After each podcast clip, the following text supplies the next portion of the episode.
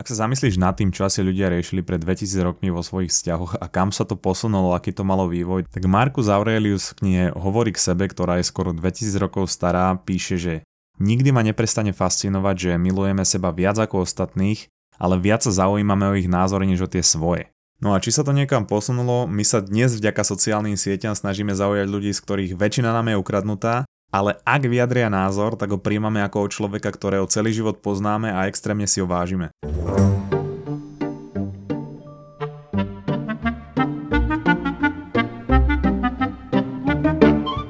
Takže ak sa vrátime k tomu, že ako asi vyzerali veci pred 2000 rokmi, niektorí by povedali, že to bola čierno-biela doba, lebo farebné filmy začali aj v 60 rokoch minulého storočia, takže farby sú vynálezom 60 rokov.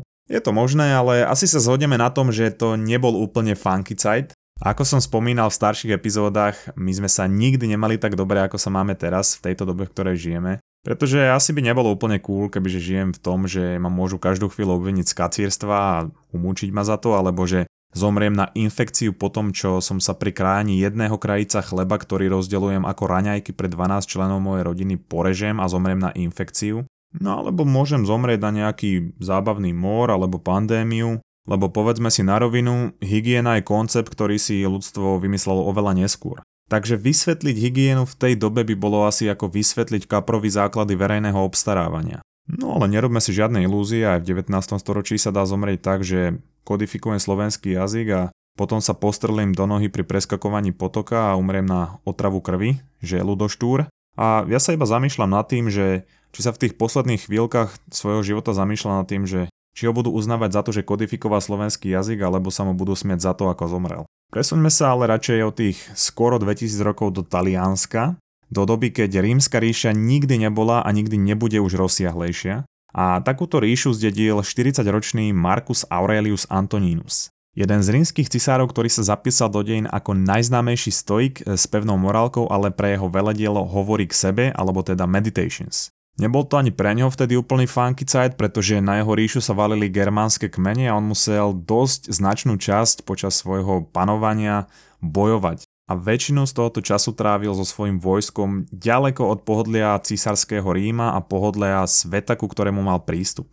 On bol človek, ktorý bol od malička vychovávaný a vzdelávaný v podstate k tomu, aby bol raz císarom a on bol vzdelaný v rôznych smeroch vrátane stoickej filozofie. On e, nebol pôžitkár, ale bol človek, ktorý dbal v prvom rade na osobný rozvoj a išiel morálnym príkladom. Keď bola cisárska pokladňa vyčerpaná, sám predal čas svojho majetku a obmedzil rôzne zábavy ako závody a gladiatorské zápasy. Ja si absolútne neviem predstaviť, že teraz by nám nevychádzal štátny rozpočet a členovia našej vlády predajú svoje auta, byty a vyťahnú nakradnuté peniaze z Belize, aby pomohli štátnemu rozpočtu.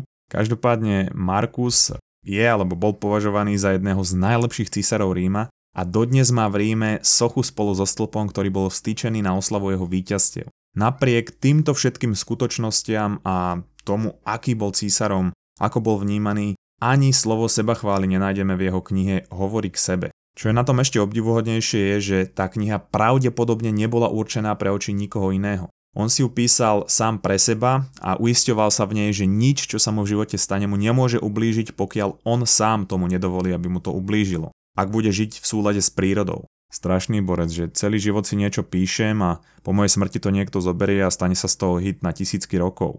To keby niekto po mojej smrti chcel zistiť, o čo som sa zaujímal a pozrie si povedzme históriu môjho prehliadania, tak by bol asi celkom sklamaný, lebo by väčšinou našiel náhodné slovíčka, ktoré si vyhľadávam, aby som sa presvedčil, že ich píšem gramaticky správne. Je ale neuveriteľné, aké aktuálne sú veci, ktorými sa v knihe zaoberá a ako veľmi sa hodia aj na dnešnú dobu. Táto kniha je niečo, čo by mal mať každý doma v knižnici a sem tam sa k niektorým myšlienkam vrátiť, zamyslieť sa nad tým, kam smeruje môj život, upevniť si svoje hodnoty a zamýšľať sa nad tým, čo písal. V knihe je kvantum hlbokých a kvalitných myšlienok, a čo je ale najdôležitejšie je, že či už pri tejto knihe alebo pri knihách z osobného rozvoja, aký prístup k tým informáciám, ktoré čerpáš, zvolíš. Ja môžem vedieť všetku teóriu, čo sa týka návykov, motivácie, šťastného života a samozrejme to je prvý krok. Ale oveľa komplikovanejšie je vedieť, ako to zakomponovať do svojho života. Keby toto každý vedel, tak potom všetci, čo čítajú edukačné knihy, by boli super ľudia oproti tým, čo tieto knihy nečítajú. Je to o tom, že je to niečo, na čo musíme pracovať. A je ľahké sa na tú prácu vykašľať a podľahnúť našej pudovosti, rôznym potešeniam. A preto je dobré si to neustále pripomínať a vytvárať si aj prostredie, v ktorom budem stále motivovaný zlepšovať sa a pracovať na sebe. Tak ako si Markus Aurelius písal denník a túto knihu, kde sa uisťoval v rôznych veciach a prihováral sa sám ku sebe, tak aj my si musíme pripomínať, že na tom, aby sme mali dobrý a kvalitný život, ktorý niekam smeruje, musíme pracovať. Ja to mám povedzme vo forme tohoto podcastu, ty to máš možno vo forme počúvania nejakého iného podcastu, možno aj mozgovej atletiky, alebo čítania kníh, pozerania nejakých dokumentov. Jednoducho niečoho, čo tebe hovorí, čo apeluje na tvoje hodnoty a vytvára na teba nejaký tlak alebo nejaký motor v tejto oblasti. A preto chcem spomenúť niektoré myšlienky z knihy Hovorí k sebe, aby som pripomenul nielen sebe, ale aj tebe veci, ktoré si potrebujeme uvedomiť, aby sme na základe nich kontrolovali naše myslenie a správanie. Hovorí k sebe majú v podstate 12 kníh v úvodzovkách, ale sú to také kratšie myšlienky a odseky. No a ak sa teda vrátime k prvej knihe, tak Marcus Aurelius bojoval s germánskymi kmeňmi. A v jednom vojenskom tábore začal aj písať prvú z týchto 12 kníh hovorov k sebe v zemi kvádov a markomanov nad Gronom, ako povedal, teda nad Hronom. Takže je celkom jasné, že prvú knihu začal písať na Slovensku. A prvá kniha je venovaná tomu, za čo všetko je v živote vďačný. Za to, do akej rodiny sa narodil, akého mal brata, za to, čo ho jednotliví ľudia v jeho živote naučili a, a tak ďalej. A nie je sa ani čomu diviť, že už vtedy, keď človek prišiel na Slovensko a videl, čo sa tu deje, ako to tu vyzerá, tak si musel začať písať knihu, za čo všetko je v živote vďačný. Každopádne, vyjadrovať vďaku za to, čo máš v živote, je dodnes jeden z najúčinnejších spôsobov alebo takých cvičení a metód, ako mať šťastnejší, spokojnejší život. Existujú rôzne cvičenia a denníky vďačnosti, kedy si človek píše jednu, tri veci za deň alebo za týždeň, za ktoré je v ten deň vďačný a v podstate je to voľba. Môžeš prísť z práce, aj keď to bol úplne príšerný hororový deň a môžeš si vybrať. Začneš sa stiažovať a hovoriť každému, aký to bol katastrofálny deň a tým sa uistíš, že to bolo naozaj zlé, alebo vyťahneš zo pár maličkých vecí, ktoré v tom dni boli dobre.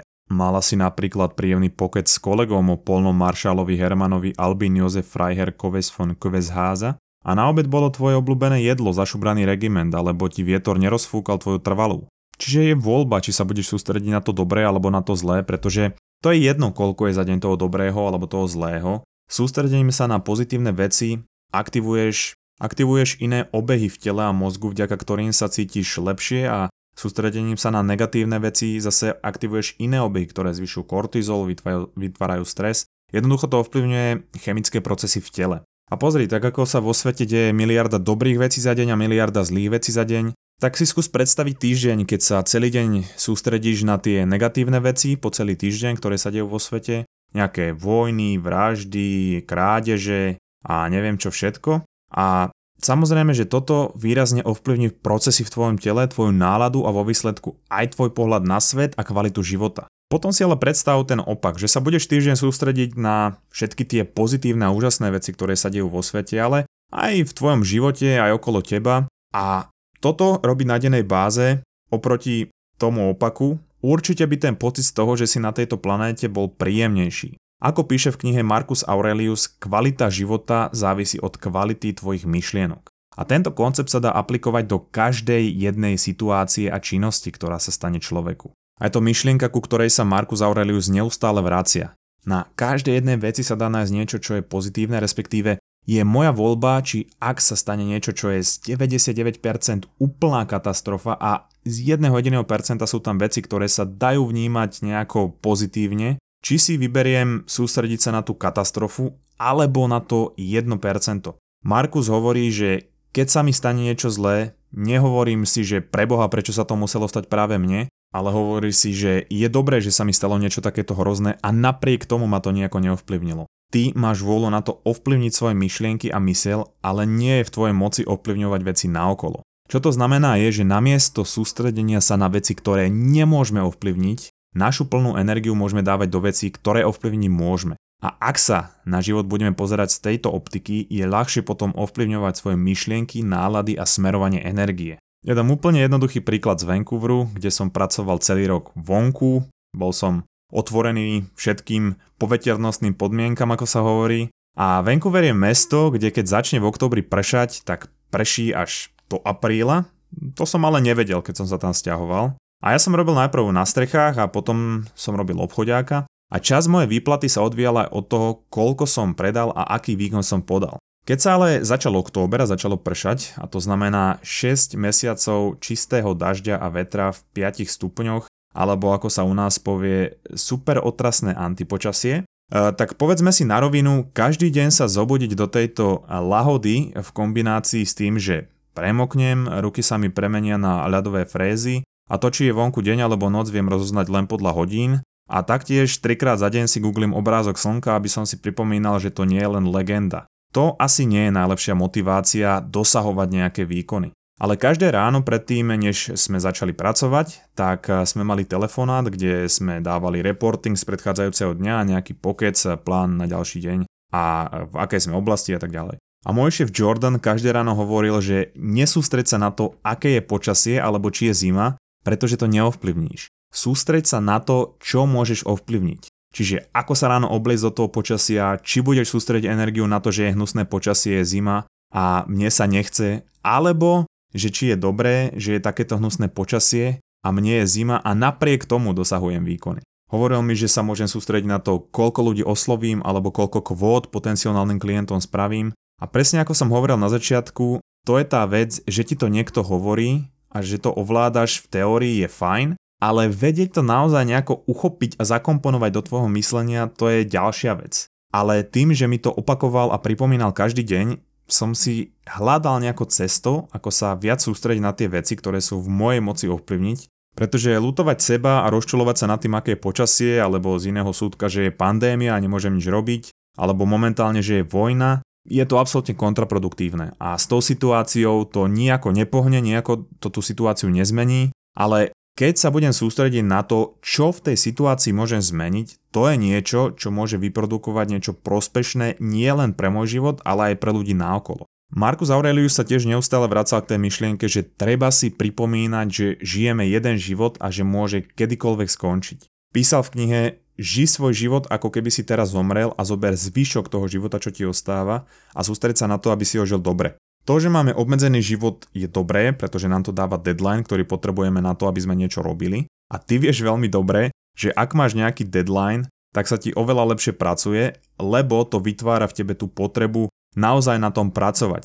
Lebo vieš, že v jeden bod, povedzme nejakú prácu alebo niečo iné musíš odovzdať, prezentovať nejaké výsledky a to isté je v podstate smrť v živote. Je to deadline, kedy si budeš musieť povedať, či si v tomto živote niečo spravil, alebo či to bola iba nejaká zábavka. A preto aj Markus Aurelius prizvukoval to, že nevieš, kedy sa tvoj život môže skončiť a preto čas na akciu je teraz. A on to nehovoril z nejakej teórie alebo z toho, že Ježiš, zamyslím sa nad tým a dáva to zmysel. On to hovoril z toho hľadiska, že on bol naozaj smrťou všade obklopený. On za svoj život eh, stratil 6 až 8 detí, nevie sa presne, a strávil roky vo vojne, kde videl smrť všade. Počas jeho vlády dokonca uradoval Antonínsky mor, ktorý sa odhaduje, že zabil okolo 5 miliónov ľudí a bol jeden z dôvodov úpadku rímskej ríše spolu s tou krízou, ktorú spôsobili záplavy Ríma riekou Tiber. A my možno v takomto ohrození nie sme, ale žijeme vo svete, kedy sa kedykoľvek môže začať vojna